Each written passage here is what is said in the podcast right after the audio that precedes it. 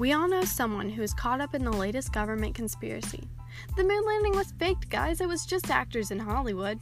Or, you're all kidding yourselves. We all know that the Illuminati is real. They just want to make us believe they're not. And for all anyone who knows, they could be right. Today, we are going to explore three different conspiracies and try to find out if they're actually real. We will look at three of the most widely known and believed conspiracies in the world, but they certainly don't stop there.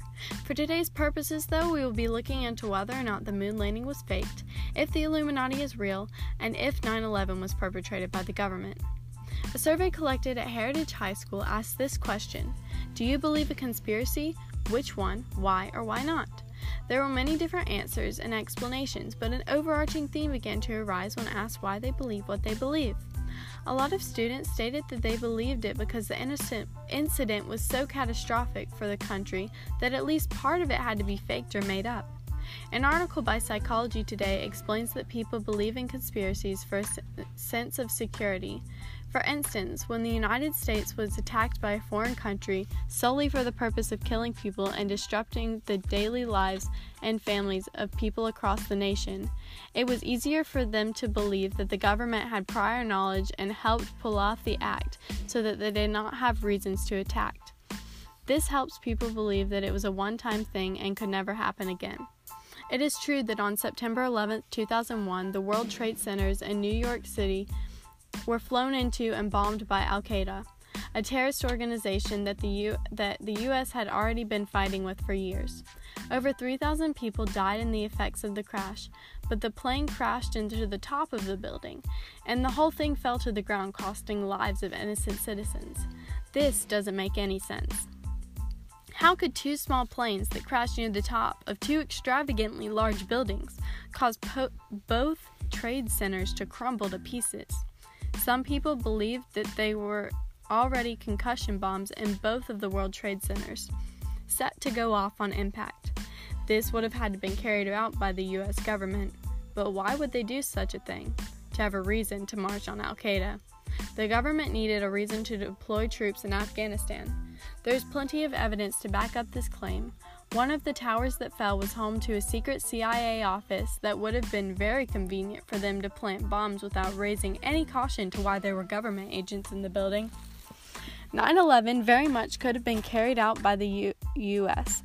It's just a question of if you want to believe it or not. And if you do choose to believe this theory, there's lots more to come. The government is blamed for many things that people can't find reasons for, including the moon landing. On July 20th, 1969, Neil Armstrong spoke the words, That's one small step for man, one giant leap for mankind. And with these words, the U.S. became the first country to land people on the moon. Or were they? Some people believe that the moon landing was faked by Hollywood and the government in order to win the space race. There's a lot of evidence in order to prove this theory, like the fact that the American flag was waving in the background, but everybody knows there's no wind in space. Also, there are shadows from the ship that landed, which is odd because the only way that the moon would have gotten any light from the sun is from the sun.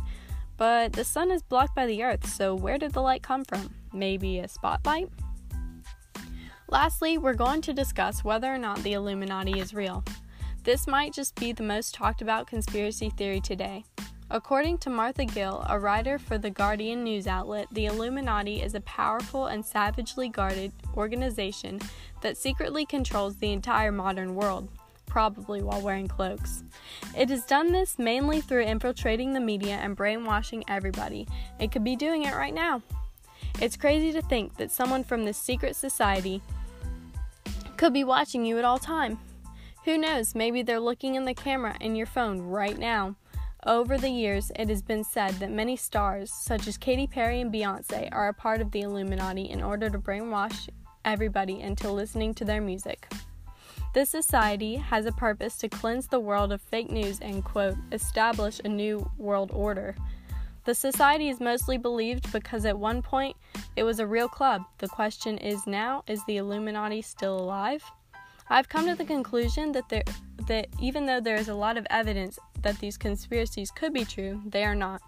But that does not mean that people can't believe them. Conspiracies are made to give people an answer to things that can't be answered with regular logic. They are a coping mechanism, and it is okay for people to believe something that is not true if it helps them get through the day.